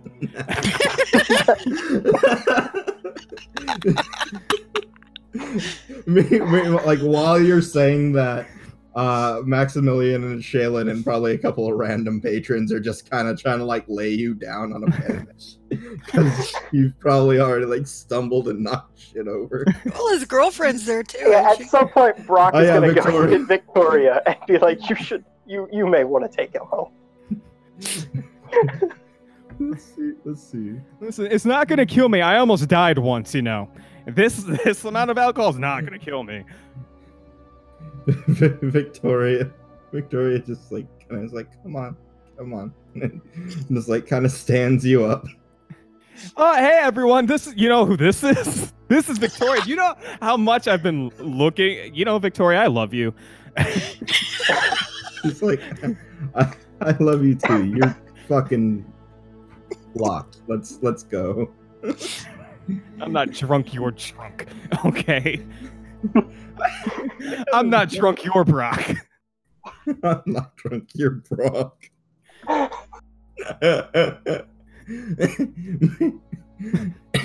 Meanwhile, with his with his, his dwarvish blood and and stony constitution, Brock is just over there on like his third gallon of ale and just like, yeah. Oh. wow. What a story, Mark.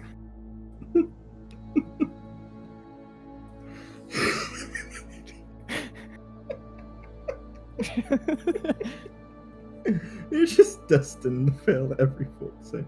it's not one of my strongest. I have two bad saves. What am I gonna do? the answer is get poisoned and fucking get confused, I guess. Recommend drinking a glass of water. So, oh. Uh, I would like I would like to ask you when the alcohol finally catches up with Riley in the middle of the street on the way back to the Calistrian Church. Do you want to black out or vomit? Oh, he he'll uh, ace his reflex save to vomit off the side of the road. Alright.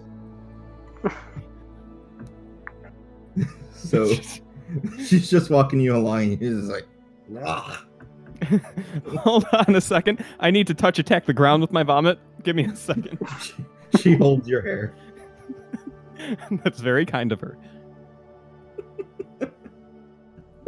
and Riley's just like, I hope he had a good time. I hope Brock really enjoyed himself. That man deserves to have some enjoyment in his life. He always looks so bored. It's that stone slab expression on his face. just has a permanent boulder mask. Fuck. Okay, so Happy birthday. to you. that went so much Technically, differently that than I thought it song might. is copyrighted. The birthday song is Happy Brock Day to you. There. Voided that legal mess. ah, but then it's derivative. Eh, whatever. Warner Brothers gonna sue us. Whatever. I'm sure they don't have good lawyers.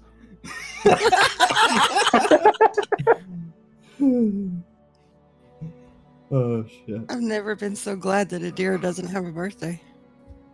Adira does have a birthday. She doesn't know it. Oh, wait, she has a name Well, day she now. has two. She does have a name day. Yeah, mark on the calendar when her name changed. That will be when we celebrate. Yeah, when we get all the way around the year and we haven't celebrated your birthday, and we go, "Hey, everybody else has had a birthday, but you haven't. We're figuring yours out." Yeah, and then Riley will tell the story how you kicked the flying highwayman's ass. I mean, to be fair, I think she did more than I did. No, I never hit him. No, yes, Neither did yes, I. did. I, I shot stuff at him, but I never hit him. You hit him once. See, you did more than me. So we'll, we'll call that the 20th of approaches when y'all gave her a new name. Neat. Also, I love Riley's description of Brock's powers all the time. He's just throwing rocks. At this point in the story, it's the only thing Riley knows you're capable of. But see, when you just say throwing rocks, it makes it sound like he just picks up a rock and chunks it.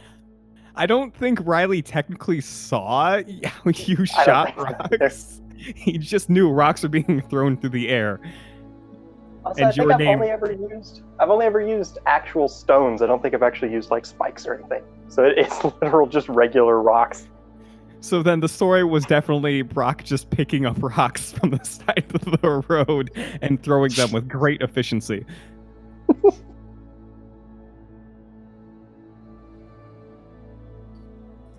But yeah, Adira would just be, or Tava now would just be hanging out um, in the Vardo. It's where she's spending most of her time. So the the day of the wedding, I'm assuming like leading up to it, we've spent a lot of time hanging out, or at least a fair bit of time hanging out with the uh, the the couple, at least once in a while. Um, I'm sure Brock is hanging out with them a lot more often than the rest of us, but I feel like we probably meet up once in a while, right? I, I feel like that would happen, yeah. Okay. Um so like the day of the wedding that we were going to does uh was Tava just like hanging out on her own in the forest? well, she's not in the forest. She has she has the Vardo parked with the with uh, our cart and Clint's cart up by Clint's place. Okay, okay. so she's just living off the street in a camper pretty much. Kinda, yeah. okay. Great. So then like I, I kind of picture it like um Riley and Victoria meet up with Leaf, maybe Box. I don't know if Leaf's slapping like a bow tie on Box and calling it a day. And um Brock to uh, head off to the wedding dressed in our finest. And um like halfway there, uh, I feel like Riley goes, "Is Tava meeting us at the wedding, or?" And then, like, he's informed that no one knows where she is. she, didn't, she didn't say anything to me. Have you not seen her today, Brock? Uh, I, I have not. I have been uh, I've been busy, busy getting ready. She didn't mention anything about meeting. You know, it did strike me weird that we all didn't just meet up outside of Clint's to head there together. Um, I have an idea. Why don't you go on, you and Victoria head on without me, and I will uh, check to make sure that Tava's okay. Uh, can do. And uh, Riley will uh, sprint off back to Tava's camper in the streets. And this is how you know he trusts Brock. He just left his girlfriend alone with you. That- I guess that's true. Now, when you say trust, like trust that I'm not going to try and pull anything, or trust that I won't let her get murdered. Yes. Yeah, I feel like that's a just a guess. um but yeah, like uh Riley running back.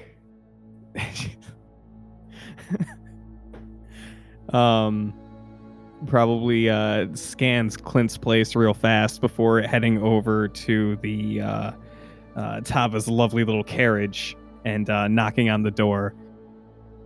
Uh, yeah, she will answer the door, and the first thing you would notice is normally when y'all aren't working, she's uh wears her dresses and stuff. She's in full gear, her chainmail and everything. so uh Riley like dressed in probably the nicest clothing he's worn this entire adventure. I- I'm figuring something like white and deep red. Um a uh nice suit like apparel formal wear. Um will look at Tava and kind of cock his head to the side a little bit and say that's um not quite the formal wear I was expecting to see you in. Um, it's not time for formal wear. Riley leans in a little bit and says, You do know what a wedding is, do you not? Uh, yes, I'm familiar with weddings. I'm not going to the wedding. Why am I just hearing about this now? But bigger question, why not? Um, well, because nobody asked me before, and because, well, there's a list of reasons. Um, primarily, everything is crowded. The New Year's happens tonight, and I don't want to be out among a bunch of people. Uh, people tend to be frightened of me. A lot of them assume I'm undead when they look at me. Um, and even those that know better than that figure something is wrong with me. So I make people uncomfortable. Um, secondly, based on the vision, I know something bad is going to happen when we pass under that ring. And um, I figure the best thing to do is be geared up and ready to fight. Well, if something bad is supposed to happen, then wouldn't it be more preferable for us as a whole to stick together? We are quite strong in our numbers. We form quite a good team, as far as I can tell. Anyways, I made a were explode once. I, I heard about the exploding were rat and cleaned up the mess afterwards. Yes. Um, are the rest of you going armed? Well, armed in good spirits. Y- you might want to consider taking your weapon with you. yes, my uh, my father's rapier does have a uh, uh, decorative formal tiding to it, though it's a bit worn. And admittedly, I was a little concerned about bringing the weapon to a formal arrangements, but I also am concerned leaving be- leaving it behind as well. As I am leaving you behind. Uh, think of it less as leaving me behind and more of me staying guard because all of our stuff is here and because Clint might need protecting. Well, it certainly does us no good if you aren't enjoying the festivities with us. Even if something were to befall our belongings, then I'd rather us to be together and lose everything than to miss out on a moment um, in our story and our histories just for the sake of some belongings. You you do know that I don't particularly enjoy festivities as you call them. Well, how many have you been to? I don't enjoy crowds of people. Is it because of the concerns you listed that you feel like you make others uncomfortable? Well, I do. I like um, your friend, uh, the debt collector. Yes. He gave me one of the nicest compliments. He told me I'm not the weirdest thing he's ever seen. I see. Well, to be perfectly fair, uh, fair, Tava, uh, all of us are quite strange in our own little ways. We travel with someone who routinely talks to a tree man. That that is true, and and Box gets his share of looks, but it doesn't seem to uh, bother him that he frightens other people. As someone who lived thousands of years knowing nothing but fear, the last thing I want to do is cause fear in others, especially when they are just out trying to have a good time. Yes, well, here's the thing, Tava. People, if, even if these words are true and people fear you, they'll never be able to get over these fear if you stay hidden in the background or hidden to the darkness.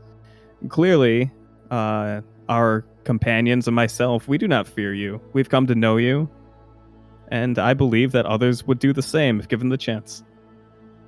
And you know, weddings, hmm, they're not exactly my thing to begin with. Just in general, or is there a particular reason why? Well, the whole mess that the queen got into with the daemon all came about because of an issue with her husband. Mm-hmm. Um, part of the reason I was headed to Starlight was to do some research and see if some jewelry had turned up here. Um, because I still need I need to track him down and tell him that his wife's not coming back. But uh yeah. Um didn't end so well. So, yeah. Sure, but you can't be shackled by distant memories, especially now that you've taken upon yourself a new name. Why not forge new memories for yourself? And mem memories of what, Riley? Watching Memories- two people that I don't know get married. Oh, I mean, that's just an excuse to drink, Tava. Memories of spending time at a joyous occasion with people that I hope you call friends. Yeah, I consider you all my friends. Well, Tava, this is what friends do. They go to festivities, whether they like it or not, and then they get drunk, and then they actually admit that they kind of liked it in the end. I don't get drunk. I have you tried? Mm, people do stupid things when they're drunk. I can't argue with that, but sometimes stupid things are called for. as weird as it is to say. Mm, possibly, but uh, stupid things uh, often lead to too much personal contact. I see. Well, we can always monitor the amount of alcohol you take Yeah. or abstain completely. I mean, I'll be sure to take your share if so desired. Oh, you can you can drink my share if you like. Um, still, the issue of the chain shirt needs to go with us, though. Well, we can pack it along. We could even bring this and park it nearby. We could do that if we can get it through the streets. As crowded as it is. Don't see why not. It might take a little meandering. We might be a little late, but that's a small price to pay for your company. Besides, I have Victoria, Leaf has Box, Brock is an awkward fifth wheel without you. I'm supposed to be Brock's date. Company, company. I did not say dates. He's a little young. Still. So I'm taking it that I'm weaseling a yes out of you then. We take the cart so the chain search nearby. I will, Fair. if you'll drive, I'll change on the way. Acceptable. But Oh, and the cat, of course. liquor. yeah. Yeah, Box left gray here for some reason. That's Maybe okay. Well, they didn't have a bow tie. well, we certainly can't leave the cat behind either. Such a valued member of our party. I mean, if you don't want to be Brock's date, perhaps the cat can be. Okay, that works. It's good to know the cat agrees. Yes. Well, we will uh, make our way over and mark my words. If you legitimately begin feeling too uncomfortable for this, or if you need to leave for any reason, I'll, I'll support that. But I do think it's good for you to try to get what enjoyment you can from our company and these festivities. All right. Uh, I suppose my dress is nice enough, so I'll change on the way. It's the nice thing about having a house on wheels. yes, absolutely. A carriage fit for a queen. Let us be off. So she will go to the wedding, Hella. and, and she will make sure that you drink twice as much as you should. Great. Good. I hope to be fucking wasted for the big event. That'll be great. Here's yours, and here's mine. Drink them both. What do you mean our offense can't stand up straight?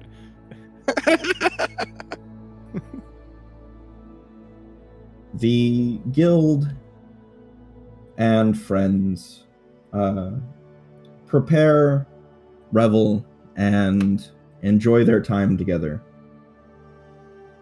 Eventually, the final day of the year comes. Maximilian and Shaylin are set to be married, and everyone goes to attend the wedding, dressed well and with gifts in hand. The ceremony is happy, and in the moments where Maximilian and Shaylin finish their vows and are uh, presenting each other with rings. In the sky, the great ring that every year the world passes through can be seen high above. You can hear from other streets nearby the countdown of hundreds, if not thousands, of people counting down the last seconds of the year. Three, two, one. A loud tone rings out, seeming less to be coming from the ring, and almost as if the world itself were ringing. It rings again a few moments later, and a third time. Cheers and flowers and alcohol and everything is being shouted and screamed and celebrated in these moments. And then the third tone comes and it distorts, creating a uneasy feeling in the air. People look around confused, and there's a great cracking sound. People look up to the sky as great expanses of flame burst from the great ring. It begins to break apart, and with an even louder sound, like the air and reality itself being torn apart, a ripple flows across the sky. A bolt of lightning moving in slow motion, tearing open. A vision above of something terrible, but standing amidst the presence of others, everyone looks on in horror.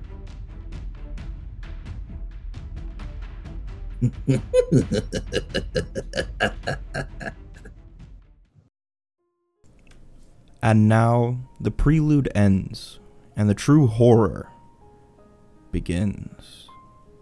Thank you for listening, everybody. We'll see you next week.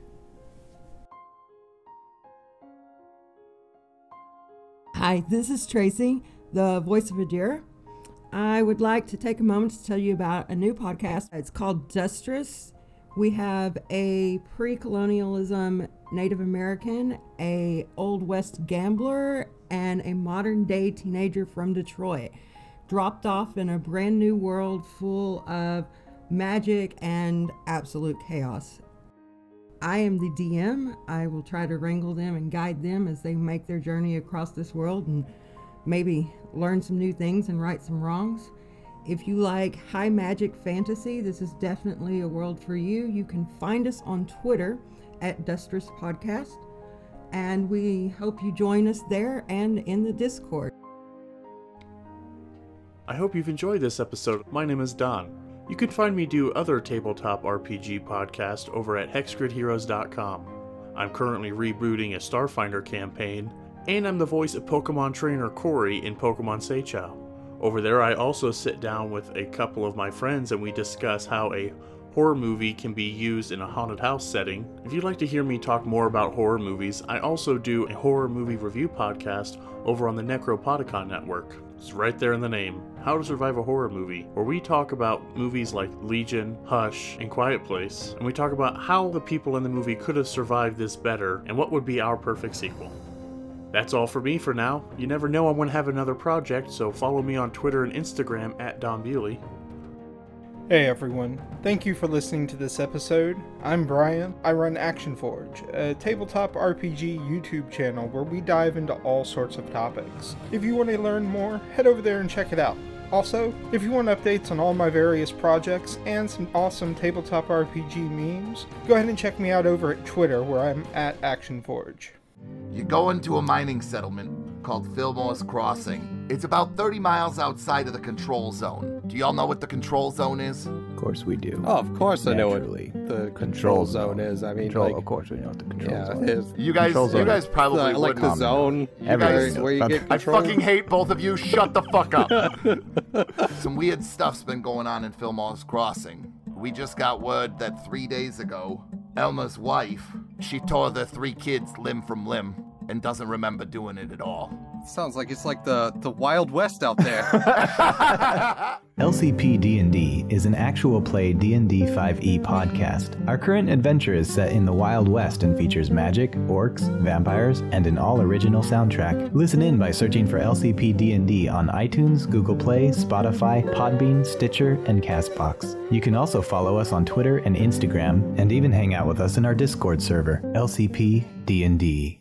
If you'd like to become a patron, you can find us on patreon.com forward slash eldritch dream.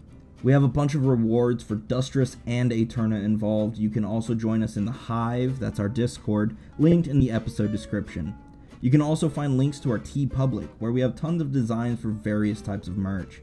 Hit us up on Twitter or Discord. We love to hear from everyone and enjoy making new friends. And until next time, everybody, may the Elder Gods haunt your dreams.